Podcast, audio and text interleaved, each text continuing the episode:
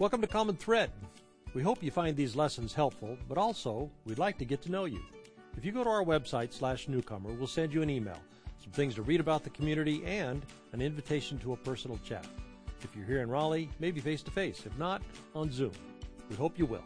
commonthreadchurch.org slash newcomer. Okay, here's the lesson of am I doing it right? That question, am I doing it right? It's a way of getting at the small daily things that we do, the small daily things that we say and think, or don't do and say and think. And those small things accumulate over time, and they either pull us forward on our journeys or they draw us back. So we've asked Am I doing the cynical thing right? Am I doing people, especially the deeper relationships, doing that right? And in the last three weeks, what about this praying for thing? We saw how many of us have given up on the practice, given up on praying for. We talked about why we have. We talked about the stories that we have told ourselves about the practice.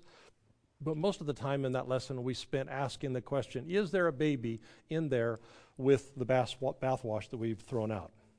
So I suggested a framing narrative, uh, some rough draft ideas on how we might think differently about praying for if we live as we do in an everything is connected worldview.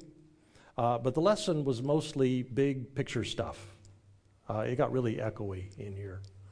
Uh, thinking patterns that could gain us the benefits of the practice, but allow us to have an integrated worldview. So if you missed, I would encourage you to have a listen online. But what I've said in these lessons, even what we've discussed together afterward, that's a long, long way from actually having a praying for practice.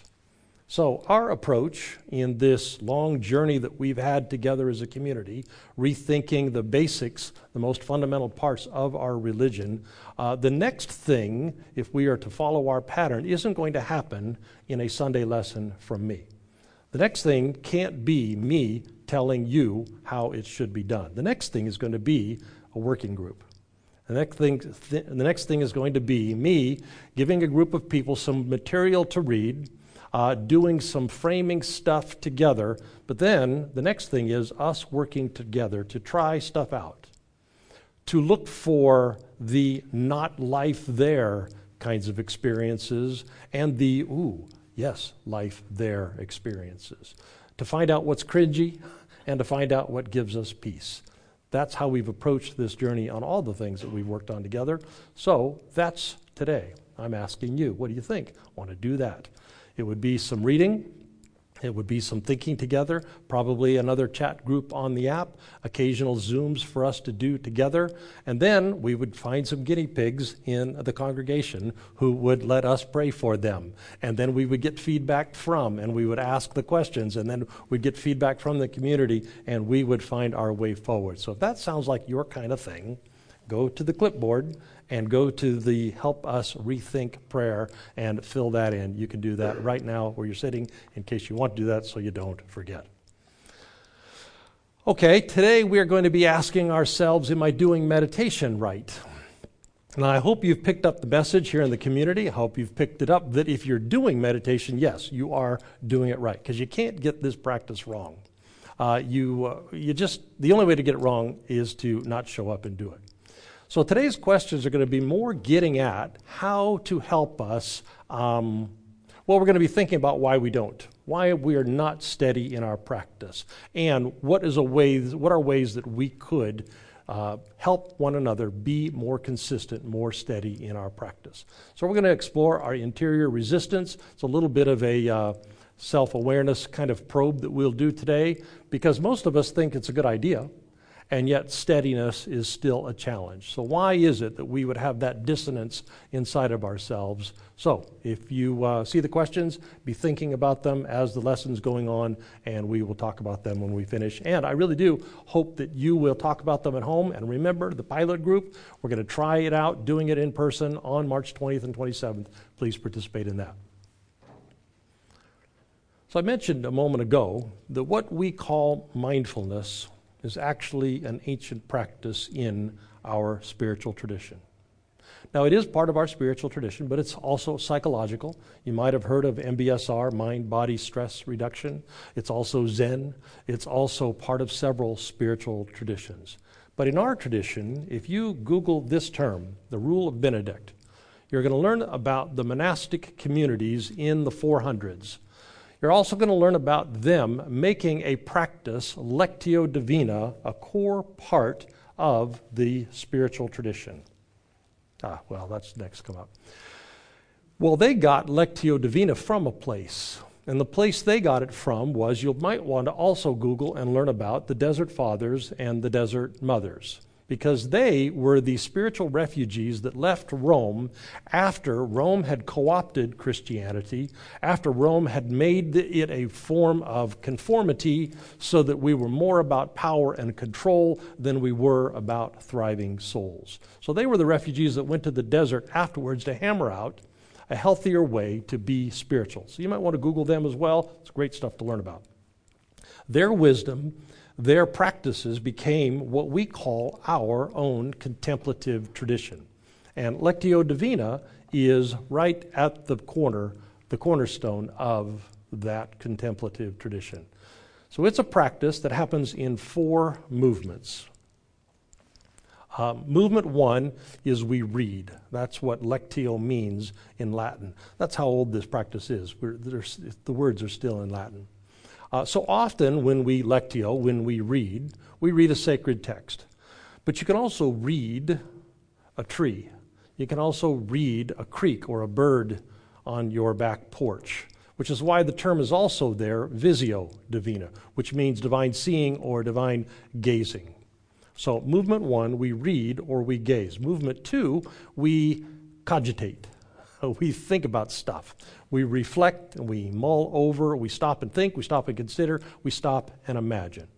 Movement three, we speak our prayers out loud because the, the Desert Fathers and Mothers understood the power of words to galvanize our focus, the power of words to galvanize our attention. So we speak or we write our prayers, triggered by what we have read, by what we have reflected on, what we've been thinking about. In the course of doing that, we now then galvanize our focus and write or speak our prayers. We articulate a desire, maybe, or we articulate an insight. Maybe it would be a fear that we long to overcome. Maybe it would be an action that we regret and want to change. Then, movement four, we get quiet we practice the prayer of silence, moving to, from silent bodies, moving toward more silent minds. I read a monastic author once who said that silence is God's primary language and everything else is a poor translation. now, we often practice that fourth movement, contemplatio, or the prayer of silence, we practice it on its own. We would call it mindfulness practice. Some call it centering prayer. And we do that because for the last 500 years in the West, that has been the one that's been the most neglected. But it's also perhaps the most potent antidote we have to what ails the ego soul. Because we call them thoughts. Uh, we call them feelings. And they are thoughts and they are feelings, they are those. But if we stand back a little bit, they are actually much more than we attribute to them. I've had two conversations this week with people who are very, very nice. They woke up, woke up as young children, just able, knowing how to do nice. And as nice will do, nice worked for them as nice will do, it got them feedback from the world because the world would then say back to them, hey, you're nice, we like you. Uh, so here, have a little bit of approval. So here, have a little bit of affection, not like your troublemaker brother. Uh, you, you're the good one. Nice works. And when that happens, when something works, the die has been cast. Because now we don't just do nice, we become nice. We don't offer nice because nice is needed. We become nice and actually develop a compulsion for niceness because it has become a way that we make the world work for us. And so rather than the world needing our nice as a gift that we give, we need to be nice so that we can make the world work. Nice works, so we work it. Now, other people wake up with a natural aptitude for knowing how to get busy and get ahead. And so they work that system. Other people wake up knowing how to push through and be tenacious and get stuff done. Other people seem to come into the world with the capacity to notice the details that other people miss, hold on to those details, and make sure those details get taken care of. Others come into the world being able to entertain, they become entertainers. And there is something that we latch on to early on now, by the way, this is why we study the Enneagram. This is why we do the self awareness questions. We're trying to understand what it is that we latched on to. And here's the thing about our thoughts yes, they are just thoughts. Here's the thing about our feelings yes, they are just feelings, but they come from that thing we latched on to. Our thoughts and our feelings are actually part of a larger system, and that system includes chemicals that course through our bodies stored memories, neural connections in our heads, habits that we've developed, a whole construct of how human beings function and how human beings operate. A whole construct, and most of the time, it runs us. We don't run it, it runs us. And it runs us like automatons. Now, the word that we use for that interior construct, all that connected amalgamation of chemicals and neurons and thoughts and beliefs, we call that the ego or the ego self. Now, we would never buy the idea that we are, most of the time, robots. We would never buy that. We would never buy the concept that we are, most of the time, controlled by or driven by or subject to that construct. No because that's not how it feels to be inside of ourselves. It feels like our thoughts are independent thoughts. It feels like our feelings are real, independent things. We feel autonomous. We feel like we freely choose each moment of our lives. But that may not be the way it is to be human. It isn't. So, because we are being run by and because that doesn't fit into our self perception, what it is like to be us, the construct, the ego, works really hard to stay cleverly hidden from us. We become the ones least likely to see that we ourselves are being run by our egos.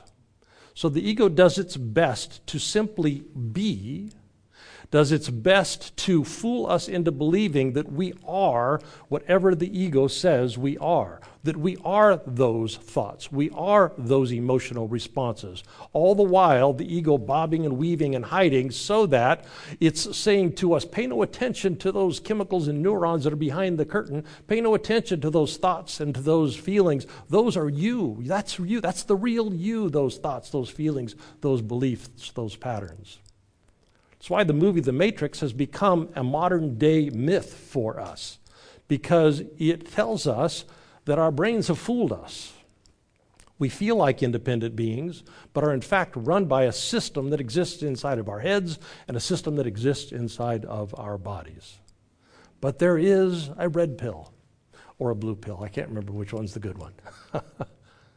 That's what the desert fathers and mothers went out to the desert to find. They went out to find the red pill. It's what our monastics protected for us in these cloistered communities for these 15 centuries. They held on to the red pill when we couldn't find it, we couldn't see it, we couldn't accept it because our worldview didn't match. But now our worldview matches. We understand we do live in an everything connected world. And what we couldn't hear then, we can hear now. There is a way to awaken from the construct. There is a way to be free of the ego as self. And one of the most potent tools that we have for that awakening is Lectio Divina. And especially that last movement in Latin, contemplatio, what we would call mindfulness. At one of our meditation steering group meetings, I asked everybody why they signed up. Why did you want to be part of this group? Uh, why, why were you drawn to that announcement? This is Julie. I'm putting her picture up. This is her directory picture because you know the pandemic. Uh, we haven't seen a lot of our folks in a long time. Well, that's Julie. So, Julie talked about how she had eased into contemplative practice over time. She started very simply just dipping her toe in. That's kind of why the contemplative steering group decided on these five minute meditations, because we want to give people an opportunity to just dip your toe in and get started. So, over time, she began to build momentum in her life and deepened her practice because something she noticed. And she talked about how meditation had helped her become a better parent.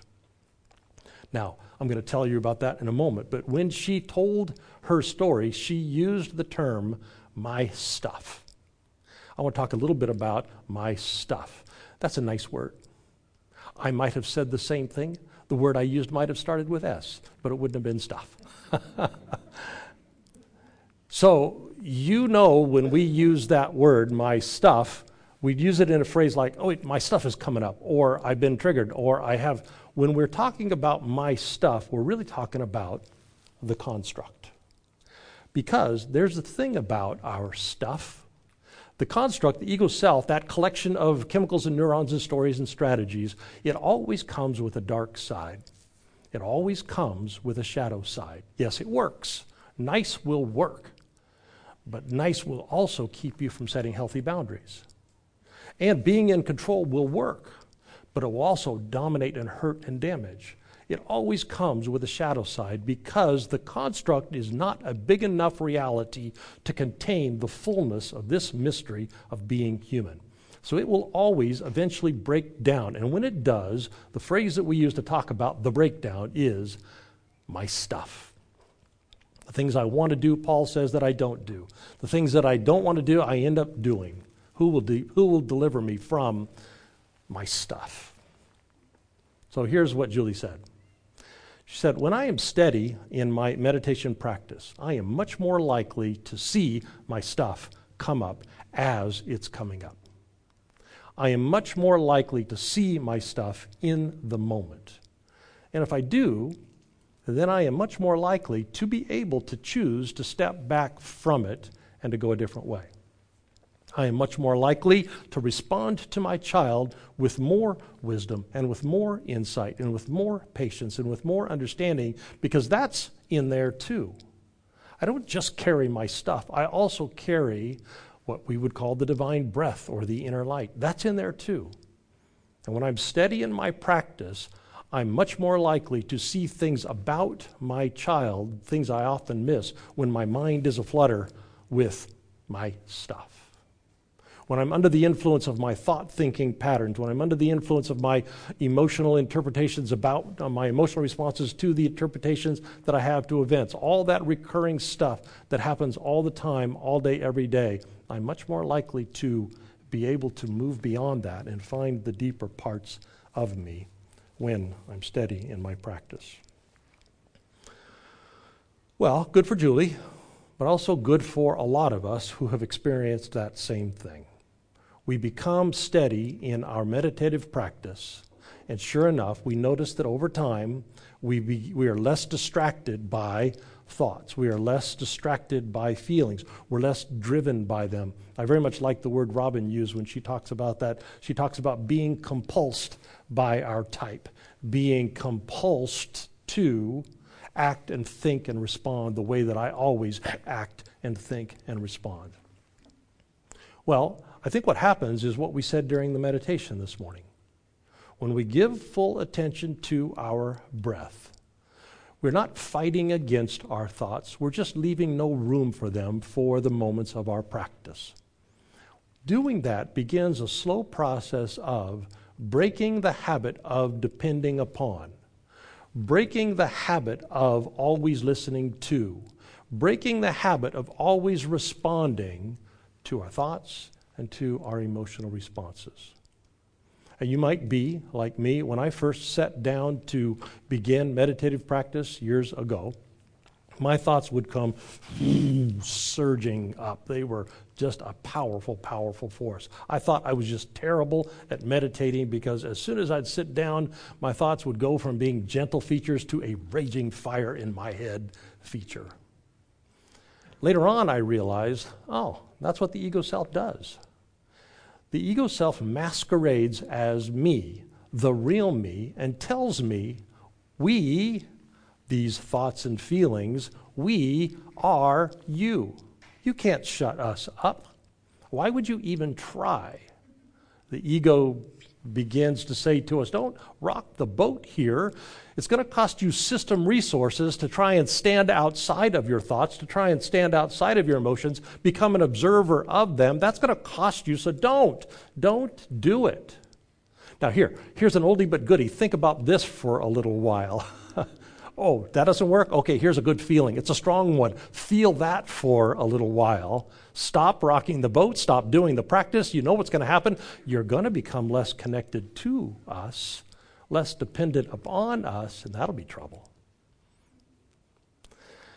So, in the early days of meditative practice, that thing was surging up inside of me. It was a fierce resistance. It was a compulsion. I felt it was so hard to just keep my butt in the chair. I just needed to stand up and I needed to go somewhere else, raging, go, do, think something. But here's the thing if we do the practice, we simply focus on our breath. It is not hard, it is not difficult. It's just watching our thoughts, gently letting them go when we notice them, returning our focus to our breath. Now, what happened to Julie just happens. Some part of us starts to be able to stand outside of our stress, actually observe our stress, assess our stress, and make an informed decision about how we're going to react. We see it, we assess it, we are not hijacked by it. Some part of us starts to be able to stand outside those same old thoughts, the ones that always come up. Stand outside those same old emotional patterns, the ones that always come up. And we start to be able to see them. And when we do, and when we return to our breath, we begin to, over time, give them less power over us. Less power to dominate us, less power to dictate the terms of our days. We become less compulsed by our type, by our thoughts, by our emotional patterns. And Lectio Divina, Visio Divina, especially that last movement, is one of the best tools that we have for weakening the hold that ego has over us weakening the hold that thoughts and feelings have over us. That the beliefs and the stories and the instincts and the patterns that we fiercely defend, they quit having so much power over us. And we begin to have options. We begin to become able to respond differently to our children and to our spouses and to our coworkers and our partners and our friends, to our worlds, because Here's another insight that the Desert Fathers and Mothers left us. They rediscovered a very ancient truth. We say at every service that we are, every one of us, carriers of the inner light. We are, every one of us, carriers of divine breath. So, yeah, we've got ego constructs in there, we've got fear and anger in there. But deeper through, the divine is in you. We could call it the Holy Spirit, the divine center there is a part of us that is a whole lot better at being a friend, a whole lot better at being a parent, a whole lot better at being a coworker, a whole lot better at love and joy and peace and kindness and goodness, a whole lot better. And so, in the spiritual community, what we do for one another is we help one another. That's what the steering group is working on. We help one another actually do the thing the thing that if we do it steadily over time is transformative in our lives. So I hope you will zoom in this week for the five minute meditations. I hope you will when the next round happens and we do something more. I hope you'll participate because it's a first practice building consistency, but it's uh, an important practice for steadiness. So, 6:30 in the morning, 9:30 in the morning, you can find all the information on the website. Zoom in and then start your day. Again, I'm sitting with the uh, steering group. The hope is that you're going to finish thinking, boy, I'd like some more. Because if you finish thinking, boy, I'd like some more, you're going to want some more. So, indwelling divine, may we have a stronger connection to the interior light, be less dominated by our ego selves, less dominated by our thoughts and by our feelings. May we do it together as a community. Amen. Well, if you would, please prepare your offerings, and everybody donates online now. You go to our website, at the top, there's a button. Here's what I say every week I say that when we invest in community, when we invest our time and our energy and our love, when we invest our dollars, here's what happens to the resources that we give. The community then takes those resources, amplifies them, and gives them back to us. Because what we find is that creating this kind of thriving, healthy community is how we are most deeply transformed. So, uh, please do give online, uh, and um, in a moment we're going to dismiss the live stream folks. I do hope you'll work on the questions together, and you did hear the announcement about the 20th and the 27th. It's a pilot project. We'd like you to help us shape it, help us figure out how to do it, and then how to do it better. Because our objective over the next year or two is to figure out how to do better at building friendships online. We've done a good job putting all of our existing groups into an online context. The problem is, everybody there knew everybody before they got there. One of the things that's most challenging is creating spaces online where people can get to know one another. So we hope to do that better. We'd like you, if you're uh, in the UK, we'd like you to come help us. All right, if you would, let's put our hands on our hearts and let's remember as we go that we are, every one of us, carriers of the indwelling divine love and joy and peace and patience and kindness, they're in there because the light of the divine breath is in us. And then, if you would extend your other hand to our city, let's look for opportunities to share what's in us already with the people that we live and work and go to school with, looking for opportunities to repair and heal our worlds. Amen. God bless you all. You are dismissed. We are going to form groups of five now. Here's how we're going to do it. We'd love to connect with you in real life. CommonThreadChurch.org slash newcomer. And if you'd like to take an ownership stake in the well-being of the community, we all contribute online. You'll find a donate button at the top of our website. See you next time. We'd love to connect with you in real life. CommonThreadChurch.org slash newcomer. And if